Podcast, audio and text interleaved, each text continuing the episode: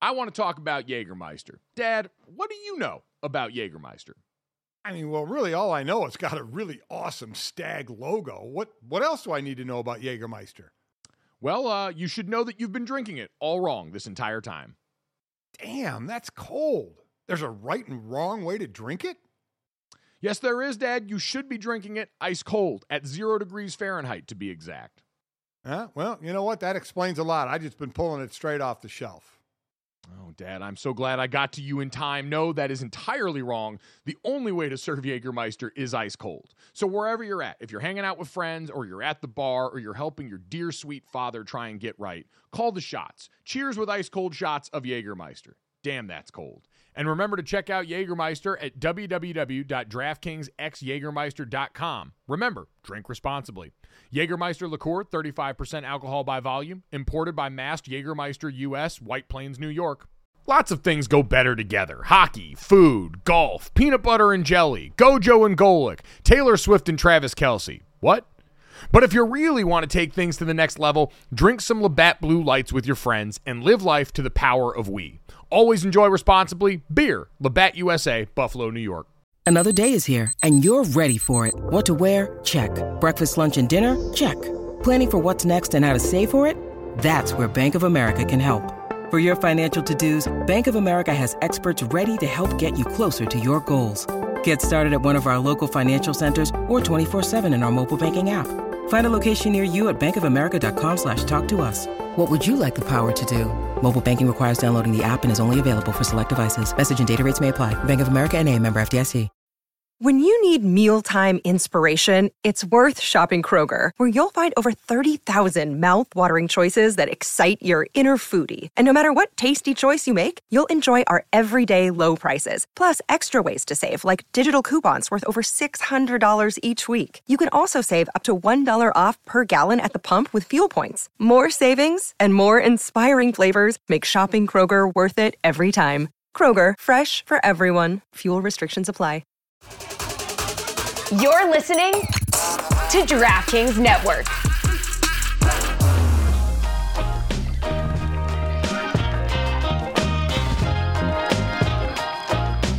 What's up, everybody? Welcome to Gojo and Golic. Mike Golic Jr., Mike Golic Sr., Emerson Lotzia holding it down for us in the DraftKings studio out there in Boston. We're brought to you by Wrangler, made for the ride of life. Save 15% on your first Wrangler.com order with promo code GOJO15.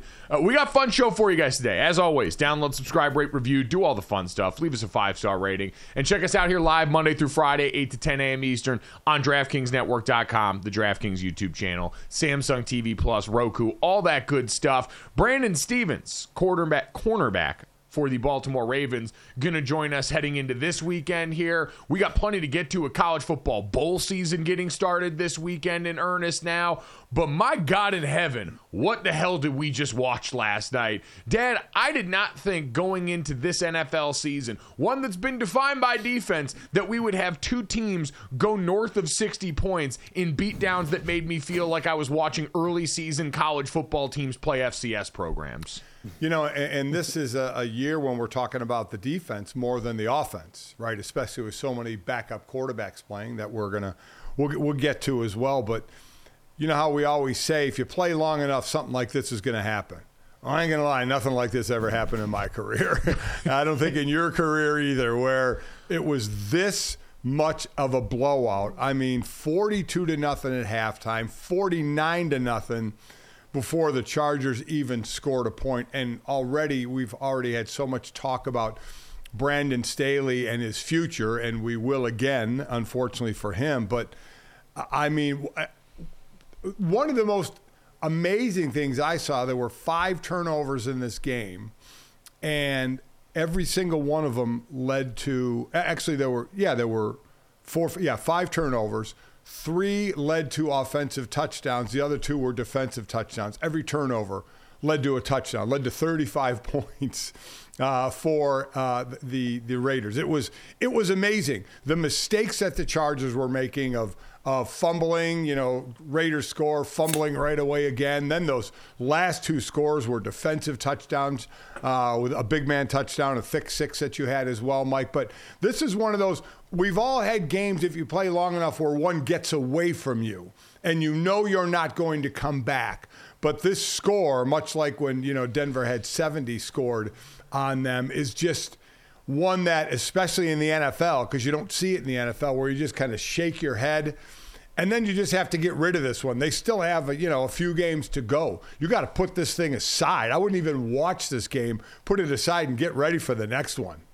Well, I mean, I, I feel like they're going to be putting it aside because they're going to have a new coaching staff by then. Like we can't mm-hmm. ignore this anymore. It's it, it No. can't persist. I understand the Chargers may have wanted to try and wait this thing out. You can't wait anymore. That team quit. Like point blank period. We watched a team break on national television last night. The Raiders scored 0 points the week before, dad. They played the Minnesota Vikings in a game that set offensive football back 200 years and scored 0 points in that game and came out and scored 35 points, the most in any half since the previously mentioned 2010 Broncos game where they led the Broncos 38-7 at halftime and they became the first team since the 1950 Rams to have eight different players score a touchdown. Antonio Pierce was downright mean.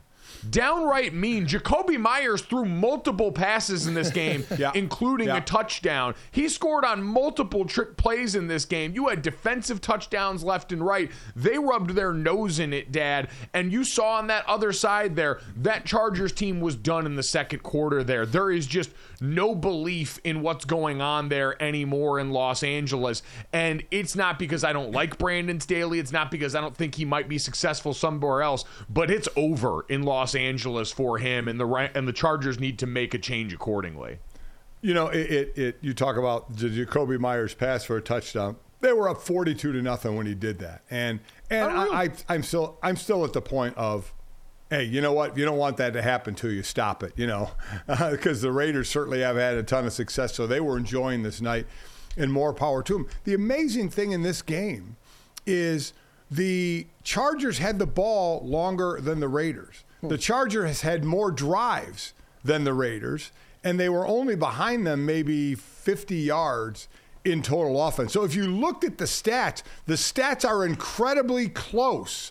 But oh, obviously, Dad, it's Dad, those Oh, look turnovers. At, look at Easton Stick's stat line alone. We talked about Easton Stick going into this game for the injured Justin Herbert. Easton Stick was 23 of 32 for 257 yards and three touchdowns. If you just close your eyes and look at that, it looks pretty damn good. But then you open your eyes and you see the rest of this and you realize that it all went to hell. And like, I am empathetic to the Chargers players, right? Your season had already been going bad. And then last Yeah. week you get the announcement that your big money star quarterback is going to be out for the rest of the year. Dad, we've talked about this on the show plenty. You know better than most that hopeless feeling that sets in when Oh, all yeah. of a sudden the guy that's supposed to be your guy, you know you got one of the special ones, and now he's on the sideline, can't even hold the clipboard because his hand's all wrapped up here. You know there's a hopelessness that accompanies it, but rarely does it translate so clearly and so evidently to us in the crowd on the field.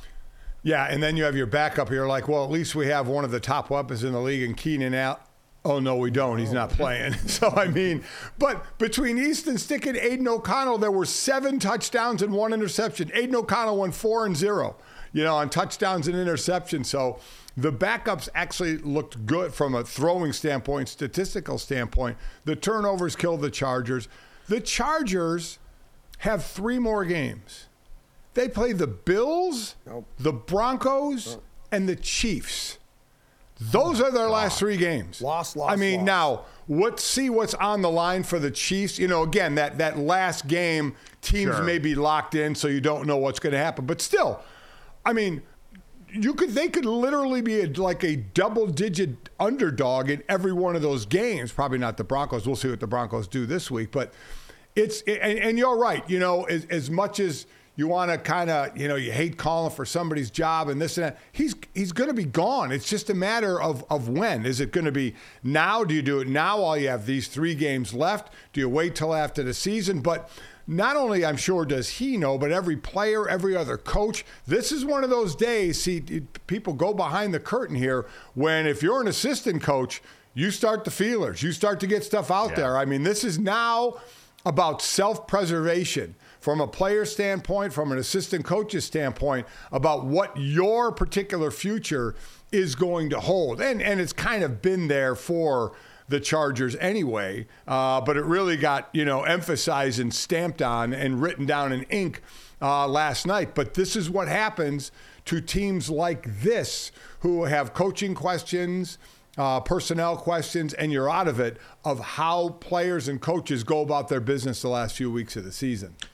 Yeah, it, it, it's everyone involved knows, and I think that's the exact right way to put it, and that's why I, I think you you are getting close to needing to make a move now. Yeah, Like to do said, it. We don't Yeah. like calling for anyone's job, No, but no. man, it, it's hard to expect everyone to continue to go about this way, walking around the building, taking the message seriously. You know, a couple weeks ago, Brandon Staley said if the message wasn't getting home, we'd be getting blown out of the stadium here. And then it shows up here. So now yeah. you do start to wonder when things like this happen. And just the way it looked at, we all watched that last night.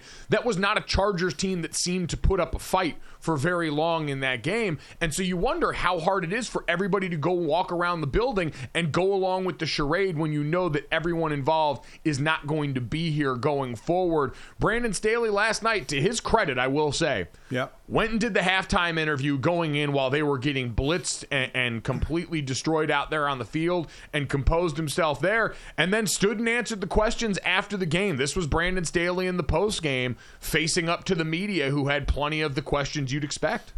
Do you expect to be the coach here tomorrow? I don't know that. Do you, do you think you should be? Yes. Why? I know that what I've done here for three years, and I know what I put into this, and um, you know, I know that we're capable of going. Uh, I know the type of coach that I am. I believe in myself. Um, but again, this isn't about me. This is about a, a group that's hurting in there. We got to get some rest, and we got to get ready for Buffalo. And, and you know, Dad it's coming off a short week. Like he, he he understands this locker room has been beat up all year long. Once again, the Chargers injury bug that predates Brandon Staley and is a part of the Chargers haunted house that is going to be factored into whoever is going to come and try and uh, take this job eventually. All those things just piled up and got to a point now, Dad, where it seems like a very clear breaking point here. And we know primetime games always kind of exacerbate these feelings. Without a doubt. And, and we had played the last couple of weeks some pressers from Staley, and he was he was salty like he just got out of the ocean and didn't didn't wash off the salt water, right? And for this one, he washed off the salt water. There's there's there's no reason, for, no way for him to be salty after you get smoked like that. You got to just be, thank you, sir. May I have another? You know, you know, I'm going to take this butt whooping because uh, that's what we got on the field, and I have to take it here. But it's also going to be the culmination. Remember, you remember this team was up what twenty-seven nothing on, on Jacksonville. Jacksonville makes that comeback. They go out and they sign J.C. Jackson for like over eighty million dollars, and then they cut him after a year to the point where the the GM Telesco goes in and apologizes to the DBs for that. I mean, just a horrific move there during Staley's time. Remember, Staley is a defensive guy. During his time, I believe it was points per game, they've been 29th, yards per game, they've been 28th, and they've lost the most one uh, score games, 15 of them, in his tenure. So, I mean, when, you're a, a specialty is one side of the ball, and you're, you're that's where you're that's where their weakness has been. The offense, I'm not going to lie, has been a bit of a head scratcher and underachieving as well. But Oh, he's yeah. a defensive guy, and and defensively they have not been. Except over the last couple of weeks, statistically they've been better than what they were. But for the most part, it just hasn't happened, and that's what's gonna. It's just gonna precipitate this change. Yeah, you mentioned the former Patriot, J.C. Jackson there. Three former Patriots scoring for the Raiders last night Jack Jones, Jakobi Meyers, Brandon Bolton. That will not happen next year for the Raiders against the Chargers when Bill Belichick is on the sideline for L.A., guys. Mark my words. I did see some of those photoshops starting Yeah. to make their way online. I can't think of a weirder fit than Bill Belichick wearing those Chargers powder blues. It just does not compute with his entire demeanor and then sunny Los Angeles Yeah. and those the Yeah. most beautiful jerseys in professional Yeah. sport. So, uh, yeah, Dad, you're right. With Brandon Staley, the entire tenure though has been kind of a lightning rod, right? Year one, he was the fourth down guy. He was the analytics darling. He was the one Right, that would give right. the big, long, really complex, you know, well thought out answers to the media that everybody enjoyed. And then the second year, there was this real about face where all of a sudden he coached more like a defensive head coach. It was a lot more conservative decision making. It felt like you know, as people had evaluated or they had evaluated that, they had gone a different course with the way they were going to approach those situations, the lack of consistency with the approach, and ultimately a defense that really, since he got there, has struggled to stop the run and has all these big names. That's the other Chargers problem, Dad, is J.C. Jackson's sort of emblematic of the entire operation, right? You've got a ton of big names, but the production has never quite matched that, especially defensively. Khalil Mack last night, who had six sacks in the first meeting against the got blanked for the majority of the night. They were credit to them focusing most of their attention on trying to stop and get him going, but uh, it was uh, as ugly a night in prime time as I can remember. I was texting our buddy Jason Fitz, who's on the winning side of this for the Yeah, Raiders, and yeah. even he said, I can't remember a moment like this for my team. I'm numb to what's going on right now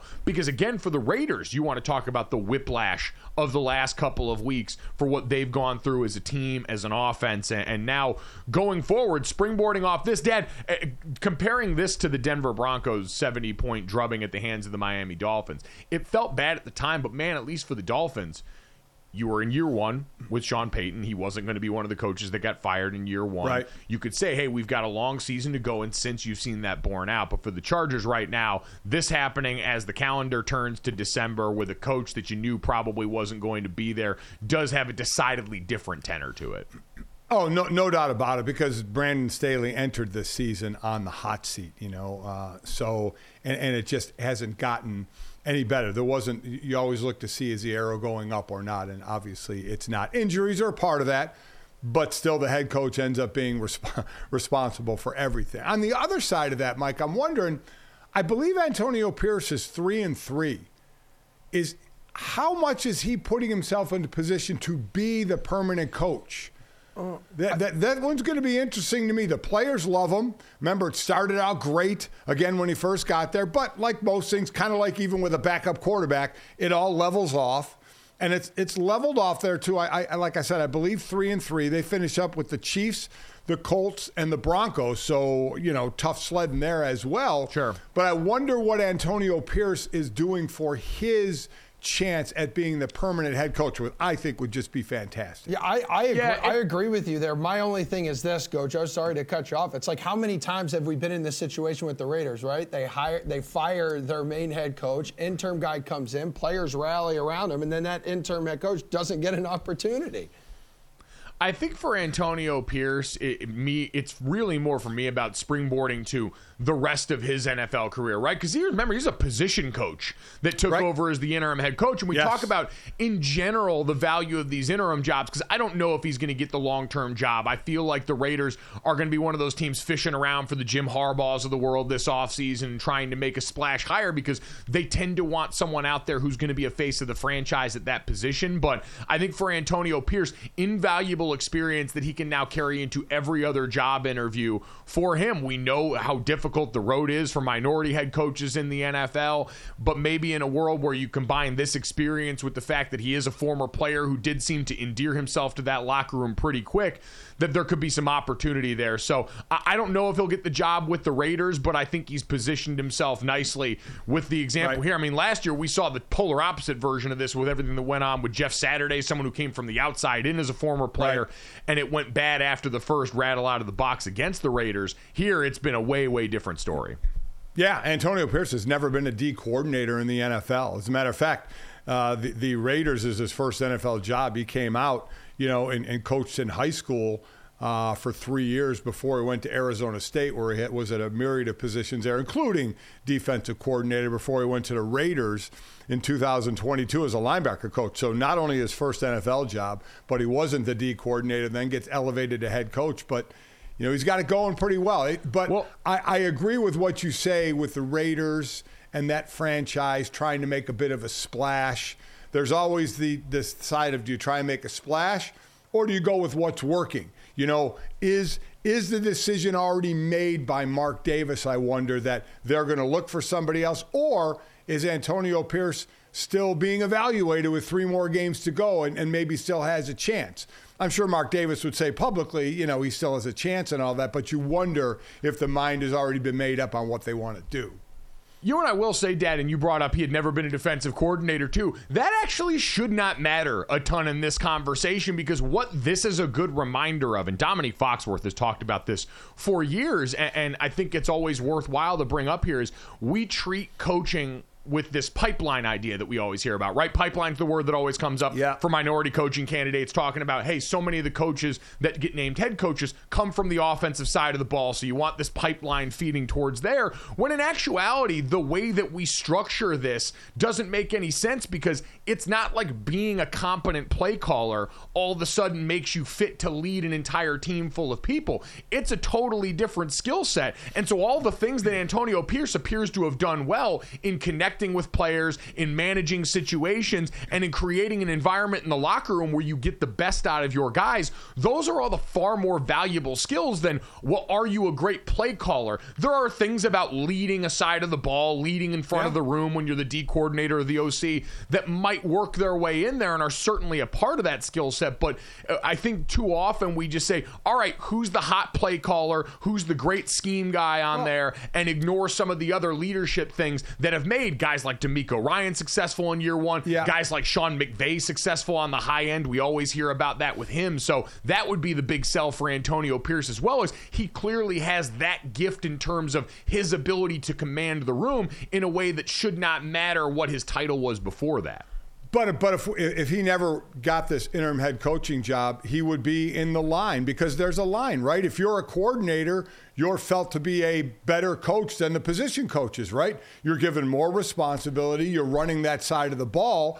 So there's a pecking order, just like third team, second team, first team on the field. You know, are you a linebacker coach or are you defensive coordinator? We know which one is higher on the totem pole, so it's thought of more as someone who is maybe prepared to make that next jump. I'm not saying that's right. I'm just saying this is what's going on now, or this is what has always been going on. It's certainly what's gone on, but I think at least when you're third string on the depth chart, you're playing the same position when you get to the top. All of a sudden, when you move up from linebacker coach to D coordinator to head coach, the job description changes an awful lot, and we saw that go pretty south pretty quick last night.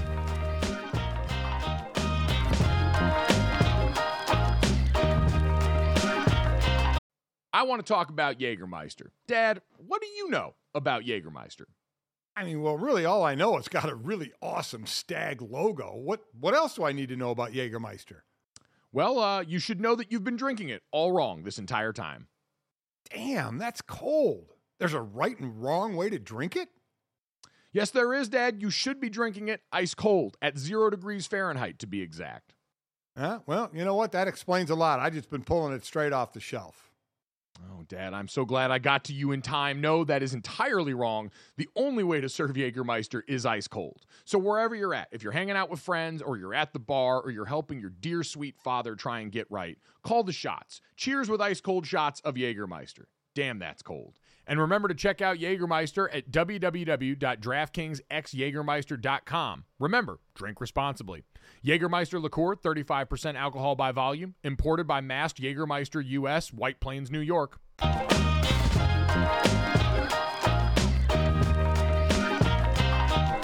All right, you know what is going to help Chargers fans this morning, gentlemen? To have that embarrassing loss last night sting a little less. Well, guess what? Shohei Ohtani, we got to see him in Dodgers threads for the first time yesterday. Introduced as an LA Dodger, the big welcome party for him in the media. Also, Tyler Glasnow going out and grabbing him from Tampa Bay, baby. Following up that Ohtani deal with Glasnow from the Rays, I mean, they needed rotation help here because when healthy, you guys know this, this dude is fierce. But I'm still holding my breath because the Dodgers have what, made 11 straight MLB postseasons and they have come up empty in 10 of them. The one time they didn't, it was the Mickey Mouse title in the COVID year. Come on, man. But this tells me they're all in. They're all in. Yeah, there's no doubt about it right now. The uh, I, I think what was it Taylor Swift who said in that Time interview, "I'm collecting Horcruxes, I'm gathering Infinity Stones, Gandalf's whispering in my ear." That's apparently how the Dodgers are also operating this Man. offseason right now, pulling together all the parts. They're still in the Yamamoto sweepstakes too. I saw Ohtani was sitting in on those meetings trying to pitch him. So, uh, Dad, this appears to be one of those off seasons gathering up, and you know the feeling. We went through this with the Philadelphia Eagles that one year in the NFL, that team of destiny or whatever they called it, the Nnamdi Asomugha year where you had Vince Young over, like all the guys that had come together for that team, and that's now going to be it. The intensity is ratcheted up, and there is one goal and one directive for the Dodgers this year, and it's win the whole damn thing because nothing else will be even close to good enough at this rate.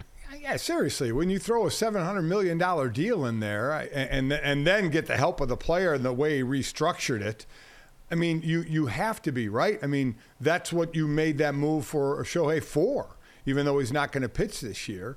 And now you help out obviously the rotation. What a hard throwing rotation you're going to have. What was it, Bobby Miller? Uh, led everybody in fastball velocity last year. I think Glasnow was 13th. So you got a couple of hard throwers there as well. And the Dodgers still have room to do more for those that still may not know. Remember, Shohei uh, deferred 680 of his 700 million. He's only getting paid two million a year for the next 10 years, which helps out the Dodgers uh, bring in more players. And they're not going to be done. No, I mean, if you're going the old in for a penny, in for a pound, they need to be in for 10 pounds. If you're doing this, just throw it all, just throw it all up against the wall and see what sticks.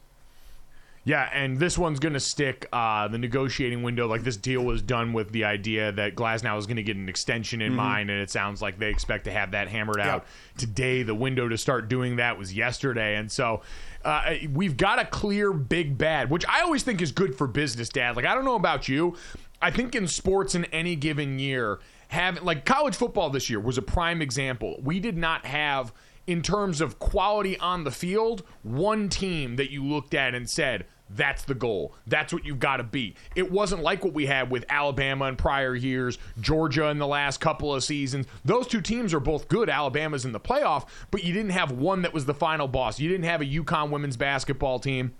You didn't have some unde- undefeated juggernaut who was on the cusp of something generationally great, and it made the sport better and more interesting in some ways, and I think in other ways was challenging in terms of what the easy sell is. You got an easy sell if you're Major League Baseball. We talk all the time about this sport traditionally having a difficult time selling stars or pushing its product the way its other leagues do, coming off a season last year where the pitch clock was an overwhelming success, and you have a whole bunch of young name brand players now going forward. You got one of the biggest ones out of a situation where he was never in the postseason light, and now you got him with the Dodgers here, where it's not just going to be now, hey, Shohei, have fun going and playing your first postseason baseball as a major leaguer. No, no, no. You get there and you win the whole damn thing, or else now we're going to start to talk about you the way we talk about the other superstars in this country, which is not great if you don't perform. Yeah, I mean, last year everybody kind of looked at Atlanta like that, right?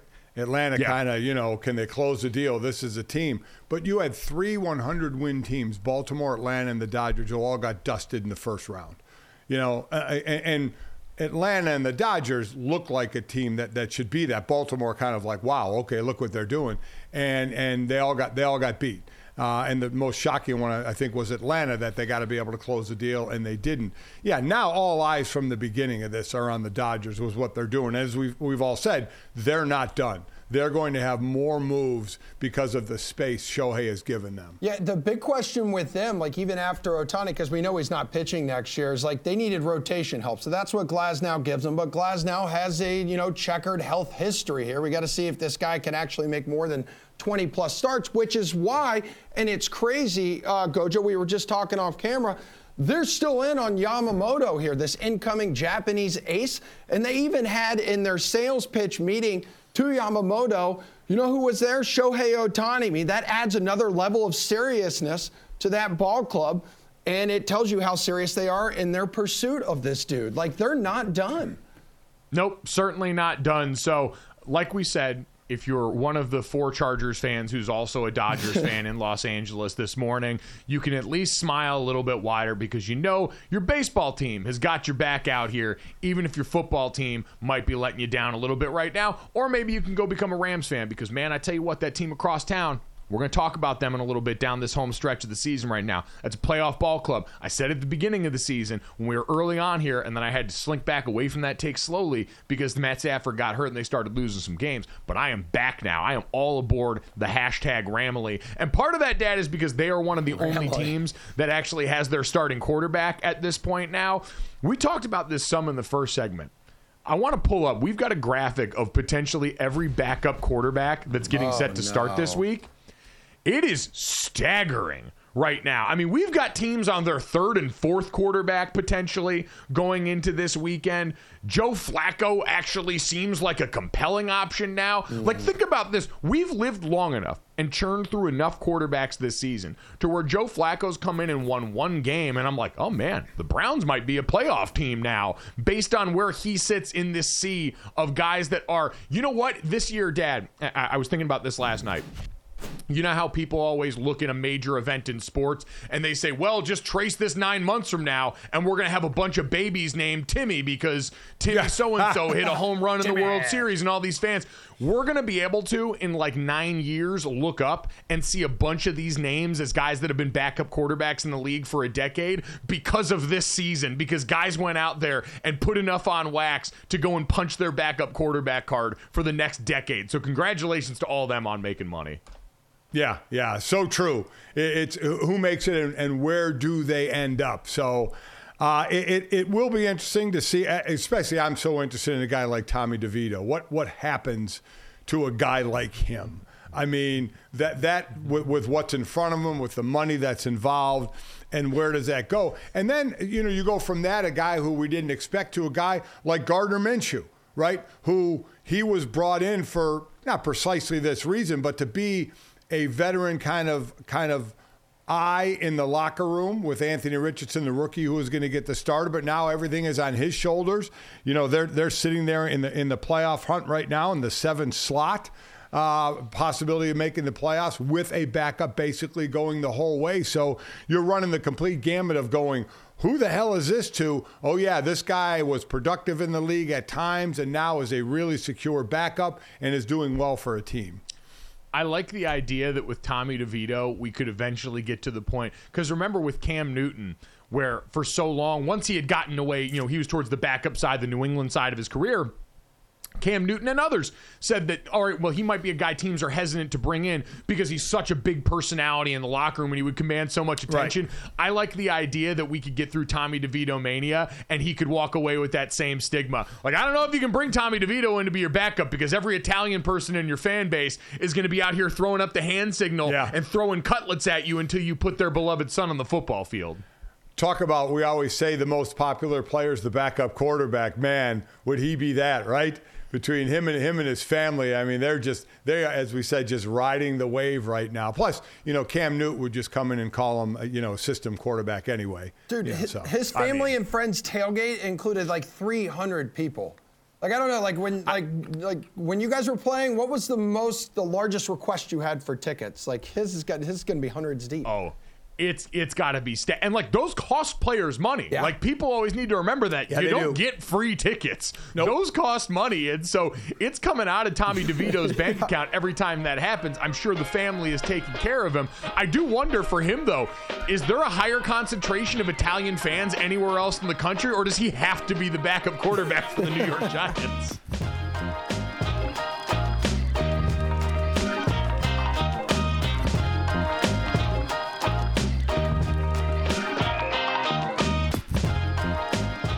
Time to turn our attention now to the college game, everybody, with our Modelo College Football Weekend preview brought to you by Modelo, the mark of a fighter. So we have some bowl games to discuss here in just a moment. But first, some news. Alabama quarterback Jalen Milroe making a big announcement on the next round show yesterday. Do you feel comfortable announcing you're coming back next year? right here on the next round. Alabama fans would love to hear this. Yeah, I'm coming back for my senior year. Oh, there we go. We got breaking news. Flash the lights. Whoa, look at that. Jalen Milroe is coming back for his senior year. You just gave Alabama fans an early Christmas gift with that one. I want fun neon lights like that in our studio. The Stugotz is so cool. strong in those guys cool. too. By the way, they did that. And Dad, you're familiar Oh, with this after two decades yes. in it, where you don't think a guy's actually going to give you something there, but you got to make the joke about it. He actually handed them mana from heaven on a He did. plate. What a win! I mean, that is exactly what you do. You say, hey, go ahead and tell us this or that, you know. And, and you heard them laughing like, oh, he's not going to say anything. And then, and then while he was trying to say it, they actually were stepping on him as he was trying to say, I'm going back. And they're like, wait, what? Okay, hey, you, you heard it here first, and and it's the right move for him for the next level. Oh, yeah. right. He had he struggled early on, was thought of more as a runner than a passer, so he can work again next year. Keep going under Tommy old coordinator, make the passing game even better. He ended up with 23 touchdowns and just six interceptions, which is really good. But they ran the ball so much more than they passed it. Uh, they had that true freshman on the old line, so he's going to have a year of experience as well. Proctor out at left tackle you know they'll, they'll get better there and he'll have another year season himself before going to the NFL. So this this was from a from a standpoint of the NFL, it was the right move for him and oh by the way, Alabama's got to be so happy because of it. Well, I was going to say, think about what a rarity this is in modern Yeah, college yep. football to have a guy who's been there multiple seasons now. Like Jalen Milroe will be coming back for his fourth season on campus for the Alabama Crimson Tide. And now we know last year he had a couple of games instead of Bryce Young when he got hurt and then took over as the full time starter this year. But, Dad, we always talk about what a difficult prospect it is for coaches having to come in and tailor an offense one year to a guy that's coming over there. The Heisman Trophy winner in Jayden Daniels, similar situation at LSU where he got multiple seasons there. And now Jalen Milroe has been a homegrown product for Alabama and is no doubt going to walk into next season as one of the guys that's a front runner for the Heisman. Trophy and on a team that's got a chance to win a college, like a very real chance, despite being a team that we all thought shouldn't have actually made it into the college football playoff, given the fact that Florida State had the resume that was better, that was more fit to this. Alabama's got a very real chance to win a national championship walking into all that with him. Think of this though: the four remaining teams, two quarterbacks will be gone, and two are now coming back. Milroe's coming back, and Quinn Ewers. It looks like. I know he hasn't made an announcement yet, but I believe is is going to come back. Unless he has, I'm not sure. Uh, but but he's coming back in Texas, while Penix will be gone and J.J. McCarthy uh, will be gone. So you have two coming back. So that is huge for them. And how about quickly uh, another move, another sleek move by Nick Saban. Nick Yeah. Saban hiring a former Michigan coach right now before they play them in the uh, in the bowl game in the semifinals. George, I believe it's Helow. I'm not. I, I hope I'm pronouncing that correctly. He was a linebacker coach in 21 and 22 for Michigan, and under Harbaugh. So I mean, very very uh, uh, you know very recently. Uh, he was done after that season because they brought back um, a, a uh, Chris Partridge, who was with Michigan and went to Ole Miss and then came Yeah. back as a linebacker coach. So that's why Helow wasn't brought back. But that's a, what a Nick Saban move that is, right? we bring call- in a Michigan coach who has been under Harbaugh and bring him in a couple of weeks before we're going to play in this game. Very uh, You can already Belichick hear Michigan fans going, see, anytime someone Yeah. brings up the sign stealing stuff for them, they're going to be like, well, look what Alabama did. They're going here and trying to mine that from our old coach, which is a heady Yeah. play. He won't be one of the assistants. He's going to be one of the million um, what analysts, on the Analysts. Saban-led Yeah. Alabama staff, and round and round we go. So, yeah, the gamesmanship has already started, but uh, again, good news for fans of the Tide who, once again, listen, they're going to lose plenty of quality guys on the defensive side of the ball. Dallas Turner is going to be a super high draft pick. That's what they're used to year over year. But the biggest unknown on the Alabama roster this year was at quarterback. And now they've got that question answered going into next season already in a way that's got to be huge for them. So we'll have plenty of time to get to Alabama and the Final Four and all those games coming up. But Emerson, we got real live bowl game action getting started Yeah. this weekend. The first wave of, I don't know if it's still Capital One Bowl season or who else is sponsoring it either, now. dude. But it feels good to have, even though in this day and age, all we're going to talk about is who's not playing in these games. I'm still happy to have them back in my life this week. Yeah, uh, 41 bowl games, right? Kicking off tomorrow. Six games tomorrow. A handful of bowl games just for the entire weekend, including your backyard Gojo, the Starco Brands LA Bowl, hosted by none other than Gronk. Yeah, Gronk gets his own bowl game. That's right, baby. Are you on the uh, guest VIP list? I, I, actually was invited. I don't think I'm. Oh. I don't know if I'm going to be able to make it to the game or not. Which I, I, love this turn, by the way. There's a bunch of things I love about this. Rob Gronkowski's obviously made the media turn. Now we see him on was he CBS or Fox, one of those uh, pregame shows yeah. on the weekends, the Fox pregame show. But Dad, he's now also gotten into the hosting scene. Like Gronk Beach has become a staple party during Super Bowl week now. Big for him, kind of getting in that Shaq vein.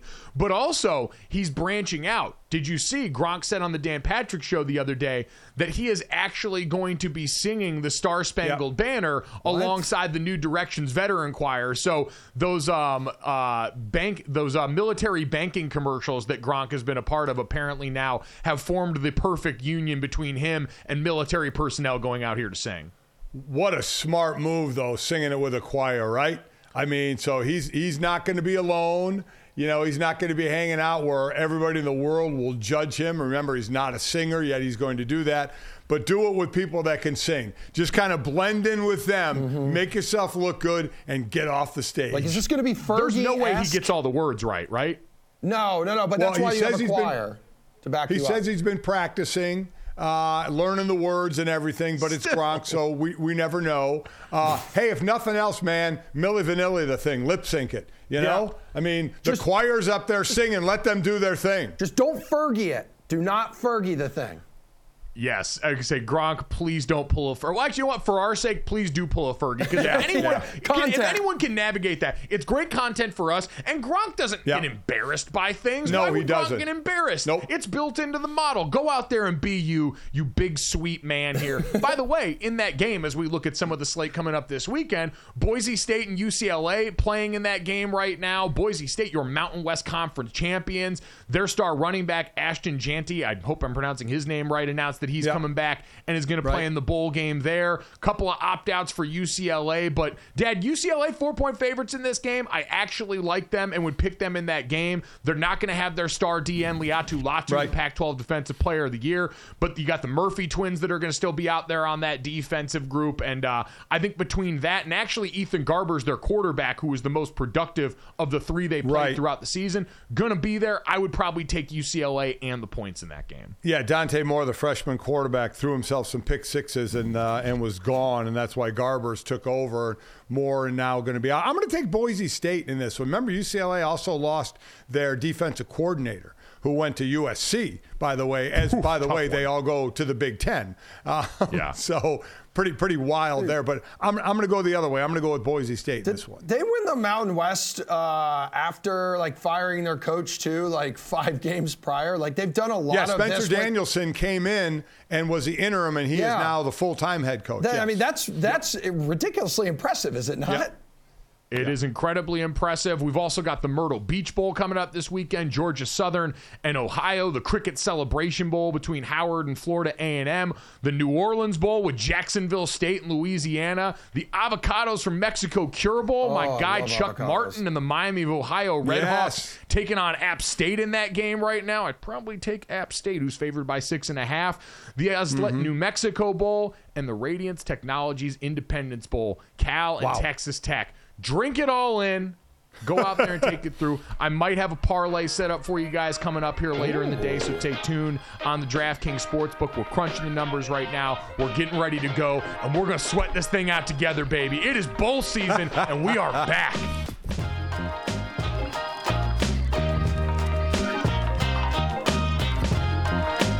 The NBA playoffs are heating up, and so is the action on DraftKings Sportsbook, an official sports betting partner of the NBA. With same game parlays, live betting, odds boosts, and so much more, don't miss out as the NBA postseason winds down. And now that the Boston Celtics have slayed the boogeyman in the Miami Heat, Boston fans, we feel a little bit more confident about the situation. You can decide right now, and if you're new to DraftKings, you can also check this out. New customers can bet 5 bucks to get 150 in bonus bets instantly. So download the DraftKings Sportsbook app now and use code GOJO. That's code GOJO for new customers to get 150 in bonus bets when you bet just 5 bucks. Only on DraftKings. The crown is yours. Gambling problem? Call 1 800 Gambler. Or in West Virginia, visit www.1800Gambler.net. In New York, call 877 8 HOPE NY or text HOPE NY. That's 467 369. In Connecticut, help is available for problem gambling. Call 888 789 7777 or visit ccpg.org. Please play responsibly. On behalf of Boot Hill Casino and Resort in Kansas, 21 plus age varies by jurisdiction, void in Ontario. Bonus bets expire 168 hours after issuance. See dkng.co slash bball for eligibility and deposit restrictions, terms, and responsible gaming resources.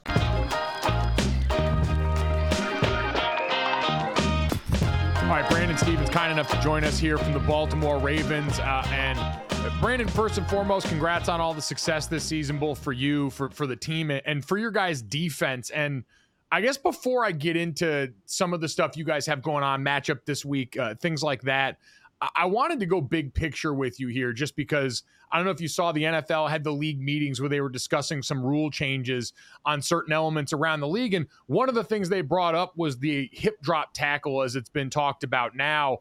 I'm curious for your perspective as a defensive player who also is on a team that's been affected by this particular play with Mark Andrews being injured earlier this season on this.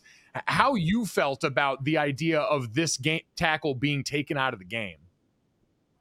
Yeah, you know, obviously, you know that that kind of tackle has been a concern uh, for for a while now, um, and it's it's just one of those things. It's it's tough, man. You know, we're we're just trying to get a guy down um, by any means, you know, um, and so that you know it, it'll be. I, I personally feel like it'll be hard to take that take that out.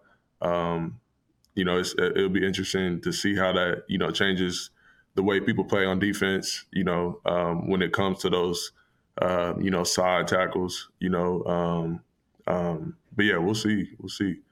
Is that something that's taught? Is it a reaction? Like what what is that in terms that are you conscious or guys on defense conscious when you're trying to take a guy down that way? Yeah, like I said, man, it's you just trying to get a guy down, uh, you know, however possible, you know, by any means. Um, you know, you know, with no ill intent, you know, behind it. You know, um, I think those tackles are, you know, just part of the game. Uh, I understand why they're trying to take it out. Uh, you know, it's, you know, been causing some, you know, serious injuries, um, you know, to offensive guys. Um, but yeah, yeah. Yeah, well, again, it's it's one of those things. I, as a former offensive player, I'm real empathetic towards the the plight of guys on defense because there's just so much of the game now skewed towards the offensive side of the football. But certainly hasn't stopped you guys from having a ton of success this year. I, am curious. We've gotten to talk to on this show a couple of guys uh, from your guys' defense over the course of the season, and I'm always fascinated how each position group kind of fits into this defense. So, what is it that's unique maybe for a defensive back playing in the kind of defense that you guys do, where you have so many moving parts and it seems like it's pretty complex from the outside looking in? Yeah, uh, you know, playing here, playing in this secondary, you know, we've we've we've got a lot of parts to this uh, to this defense. Um, you know, and it takes a lot of communication.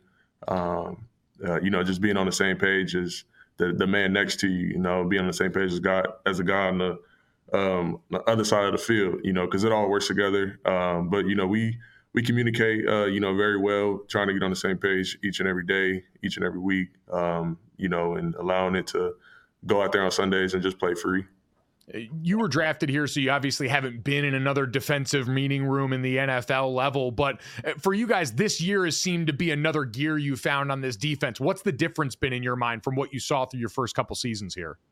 Yeah, I think uh, you know just just clicking on, on, all cylinders. You know, you know, just and also putting in the work. You know, during the off season, um, and, and you know, it, it helps. You know that I play you know multiple positions. Um, um, knowing what you know what the safety does, what the nickel does, what the dime does, you know, um, you know, because like I said, it, it, all works together, and so I think that's allowed me to just play, you know, faster um, and trusting the man next to me.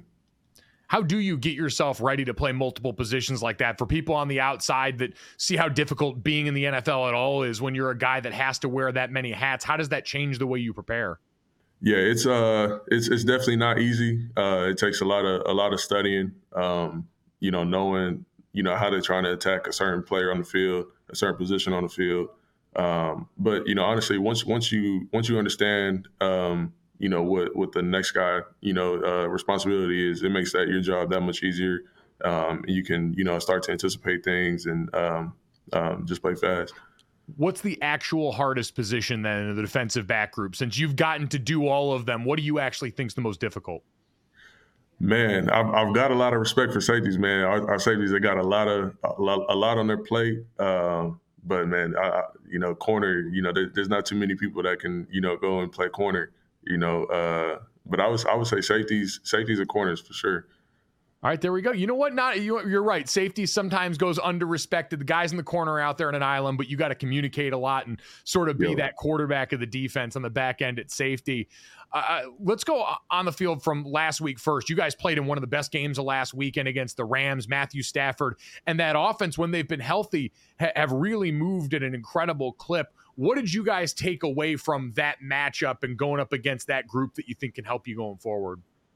Yeah, they uh, you know they they threw a lot of concepts uh, at us. Um, you know, schemed up con- uh, concepts, and uh, you know this this league is a copycat league, and so um, you know it kind of helps to see how teams are trying to attack you because I mean we'll, we'll we'll see those same concepts you know uh, you know weeks from now.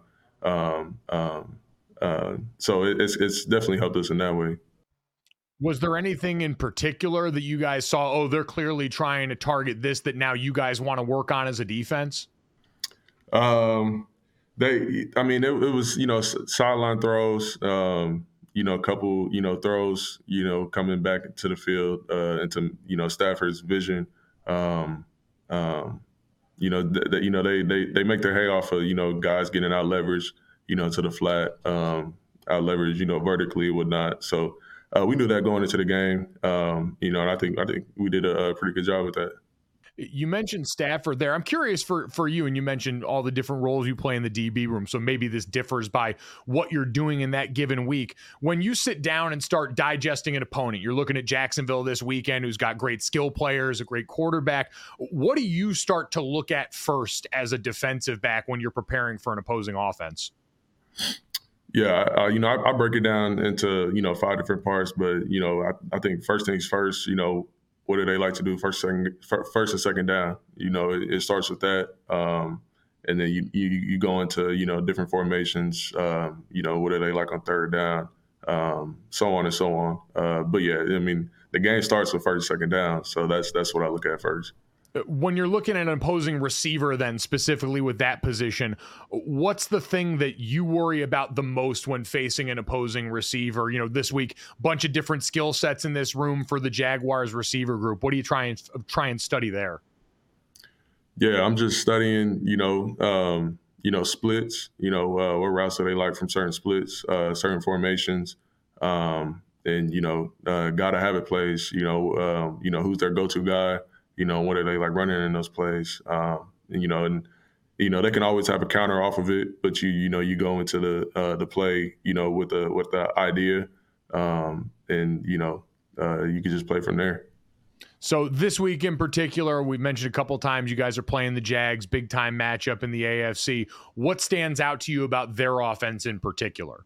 Yeah, man, they're they're a potent offense. You know, they they've got a bunch of uh, guys that can you know make uh, you know make those splash uh, splash pay, uh, plays. Um, you know, they they've had some guys out uh, that they that they uh, should end up getting this week. Um, we'll be excited if we see you know the fully loaded offense. but yeah, man, they they're they're explosive. You know, they got the quarterback that can make all the throws. So it's you know it's going to be on us to win our win our matchups, win our one on ones, and you know make make uh, more plays than them. You guys are no stranger to seeing some great quarterback play, but also seeing quarterback play in practice. Lamar Jackson played an incredible game to finish off the weekend for you guys last weekend. Uh, what's he like in your mind when you've gone against him in practice? When you see him firing on all cylinders like that, that separates him from other quarterbacks in the league? Yeah, man. I mean, uh, Lamar, he's he's the you know heart and soul of the offense, you know, uh, of this team, and so um, you know just being able to compete with him, you know, week in week out, every day, uh, seeing him make the some some crazy crazy throws from crazy angles. Uh, you know, I, I, think that's what separates him, man. He you know he can hit targets, you know, off balance and in weird body positions and whatnot. Um, and you know, obviously with his legs, you know, he he can run. Um, you know, extend plays when plays break down and uh, um, you know, move the chains. No, it's it's incredible to watch him, and certainly it's been incredible to watch your guys' defense all year. So, Brandon, we appreciate you giving us some time. We know it's a busy week in the lead up to this one. Congratulations on all the success, and uh, hopefully we'll get to catch up with you again down the road. Yes, sir. Appreciate you. Thanks for having me.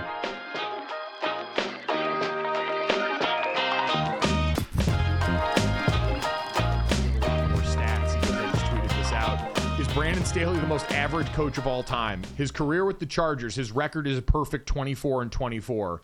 Points per game scored 24.3, opponents points per game 24.8. Yards per game for his team 362.8, opponent yards per game 359.6. 60 turnovers versus 62 turnovers allowed. And average time of possession is 29 minutes and 24 seconds. Average opponent time of possession 30 minutes and 35 seconds. Wow.